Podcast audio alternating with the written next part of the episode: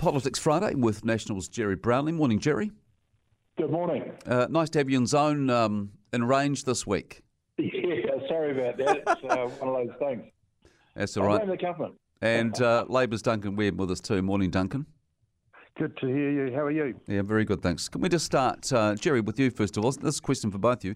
Uh, Gerry, first up, what was your reaction when you heard about this doctor in Kaiapoi giving up bogus exemption certificates for the COVID vaccine?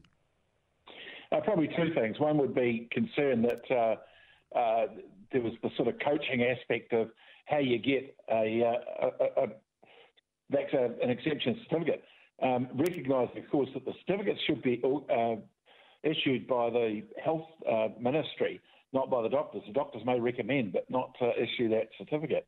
Uh, and secondly, concern about if, if there is a, a medical person who is not on board with the vaccine program for whatever reason, that should be their choice. But they should also recluse themselves from any diagnostics uh, relating to that as well. So um, I think let's leave it with the authorities and see where they get to. But it's, it's not a tidy situation. Okay, you, you've been quite so much of it. You've been, you've been quite careful there. I suspect it's because the, the police are now involved. But what, how did you feel about it when you saw it? Oh, disappointed. Um, and, uh, you know, you've, you've, got a lot of people out there who have genuine concerns about the vaccine. Uh, and they're, they're, genuinely now quite uh, uh, frustrated because with the passport system, they're shut out of so many different things. To have someone who's saying, actually, I've got a solution for you, uh, when there's no basis for that solution, is, I think, just um, you know, a problem. And as you say, it's now being investigated, so let's see where that gets to. Duncan Webb, any chance you can be less measured than Gerry? that would be a rare day, wouldn't it? But look, no, no, no, no, hang on, hang on, hang on. Duncan, you're the lawyer. You'll, you'll be incredibly measured. Oh, here we go. Yeah, here we go. He'll say it's, it's not no, appropriate look, to comment. That's what he'll say. Yeah. No, no, I think it is actually. I, look, I think the medical council's come out really clearly and said there's absolutely no place for anti-vax messages in, in you know, in medical practices, um, and I think that puts it really bluntly. And the fact is that. Um, Sure, we've got people who are vaccine hesitant, and they re- they absolutely deserve good advice, but not advice which is um, overtly seeking to thwart the system. Uh, and that's you know, if people are doing that, uh, it, it is a real risk that it would cost lives.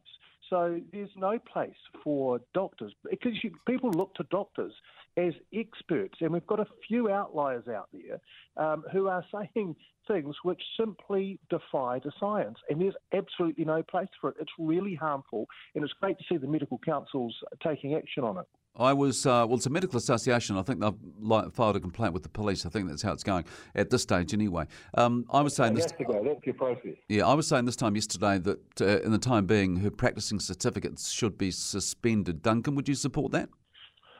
Well, look, um, there's certainly a possibility. I used to be involved quite heavily with the Law Society, and if someone wasn't fit for, for practice, um, but we hadn't yet gone through the process, that is the procedure that we would have undertaken, is to suspend them so they can do no further harm while we look into it. So that's one course of action. Is this doctor fit for practice?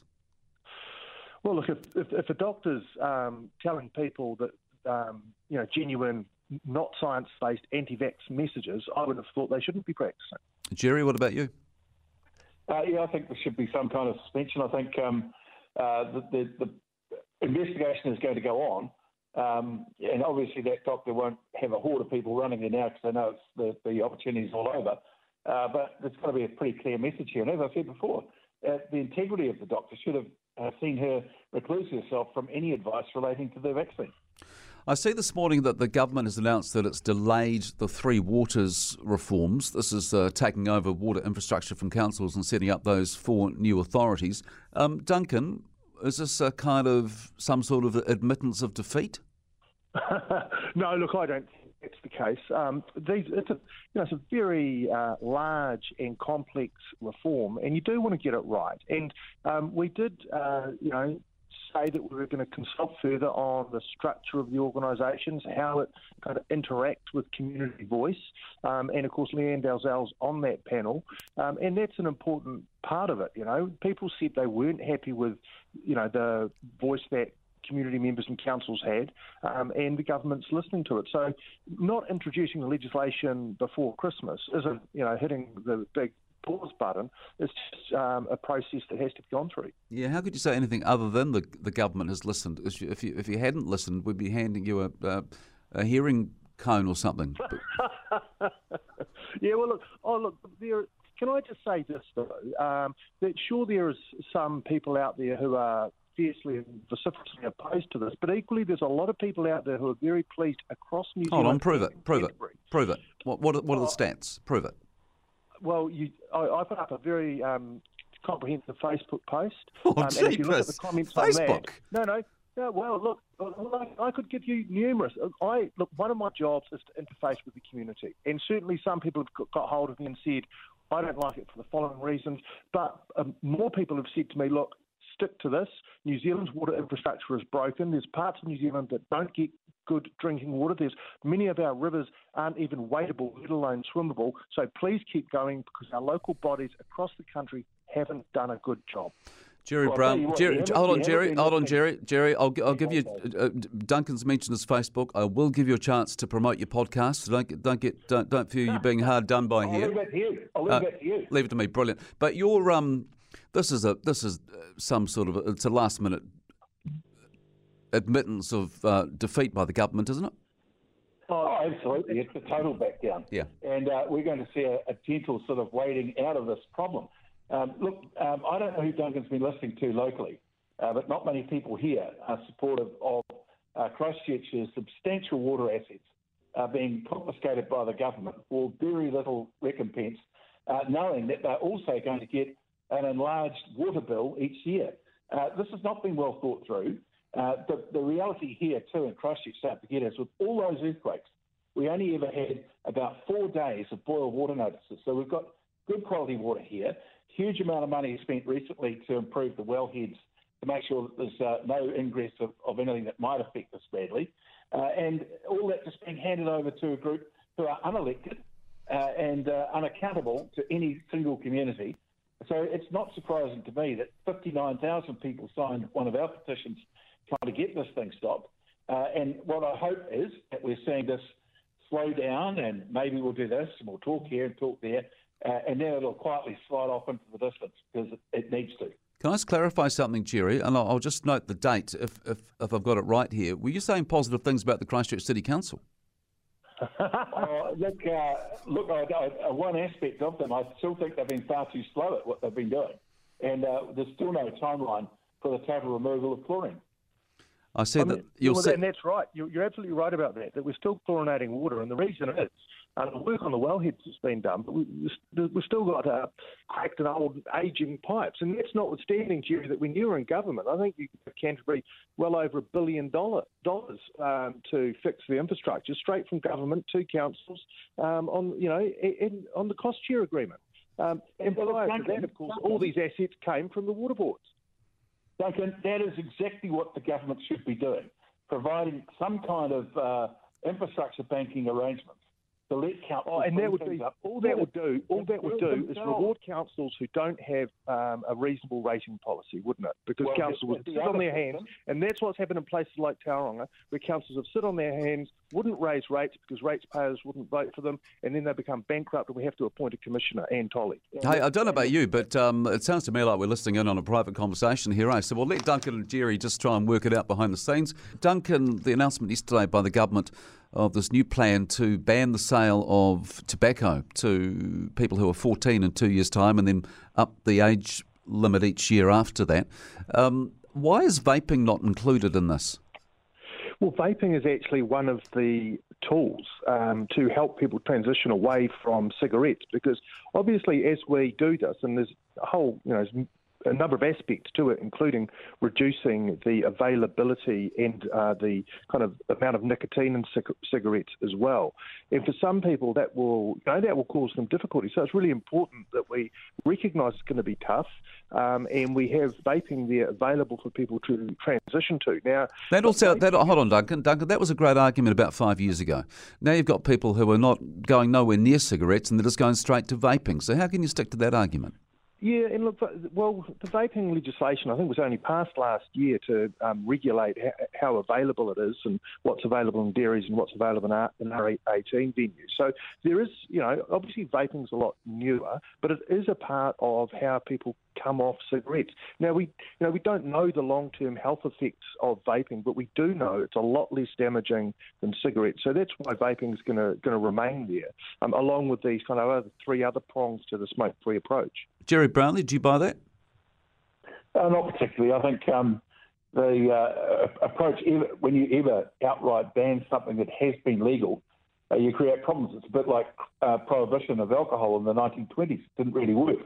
And, uh, you know, while I appreciate that people want to see a reduction of deaths uh, caused by smoking, largely cancers, um, I, am not sure that just an outright ban works. And particularly, you know, when we get to the end of next year, if you're 14 uh, and 11 months, uh, you're, you're, shot. If you're 15 and one month, you're okay yeah. for quite a long period of time. Yeah. Or the rest of your life, actually. Yeah. Yeah. Well, that's the ridiculous sort of thing about this this whole policy. Um, it's sort of like it'll keep a, a, number of people happy, but does it actually get to a point where it achieves something?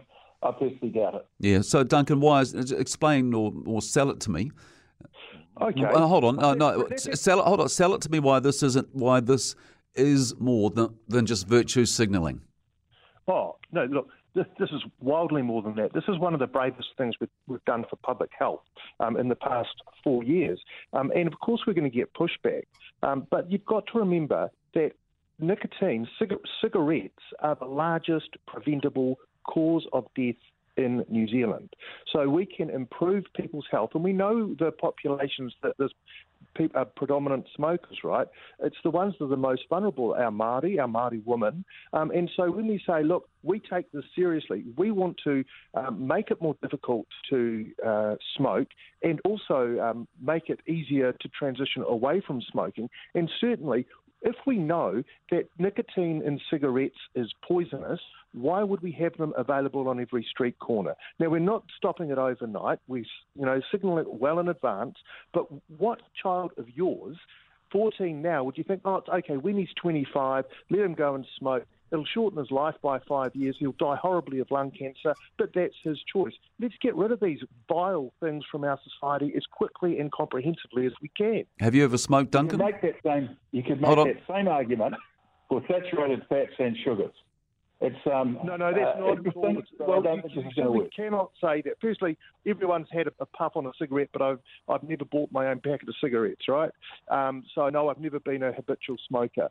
Um, and in terms of saying it's the same as fats and sugars, it's simply not.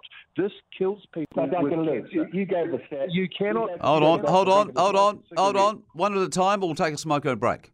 Gerry, Gerry, your turn. Yeah, well, well I, th- I, think you could you can make it. Uh, statement about uh, uh, fats and sugars. You look at sugars, particularly with uh, the you know obesity, with um, diabetes, with all sorts of other health complaints that arise from massive consumption of that. its availability is extraordinary. It's cheaper than water in most supermarkets.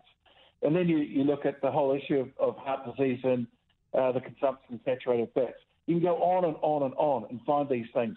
All I'm saying is that, yep, smoking reduction is a good thing no doubt about that. But I think these compulsions and arbitrary sort of saying, here is a date, here is a line. Uh, these people on this side can go for their life. The people over there can't. It's it's not going to work. All right, and uh, Duncan, what about the what about the fact that people that switch to vaping can actually end up ingesting more nicotine than if they just stuck with cigarettes? I'm going to go back because I want to get rid of that fatuous argument that this is just like takeaways. There is no safe dose of t- cigarettes and the other thing to say about um, you know takeaways and sugary drinks and so on is they are not addictive. They might be a, a habit forming, but you don't crave them. You don't get the shakes and the sweats when you don't have a hamburger. So let's not let's stop that ridiculous uh, comparison. Cigarettes are wildly more dangerous than you know fatty food. So let's get rid of that. Gerry, you're right. You're still with us there. You're having a bit of a laugh. Yeah, I was just laughing because um, sure, you may not have some some physical uh, demonstration of, of uh, uh, you know, not eating a hamburger, but uh, certainly people get the, the shakes if they don't have sugars at various times. They're big consumers. Yeah, that's true. That's true. That's the true. The thing is that heart disease is the, is the silent killer. Everyone knows that. All right, I've got to wind it up. Um, so Duncan has never paid for a packet of cigarettes. Maybe you're one of those smokers. You know, I've got a ciggy, mate. Got a ciggy. Um, Gerry, No, if I would have, I'd pay for it. Gerry, what's your smoking history? Uh, no, I, I've never paid for a packet of cigarettes. I hardly ever smoked a cigarette, but I do enjoy the occasional cigar. Ah, yes, I think you've said that before. Hey, thank you both. Enjoy the weekend.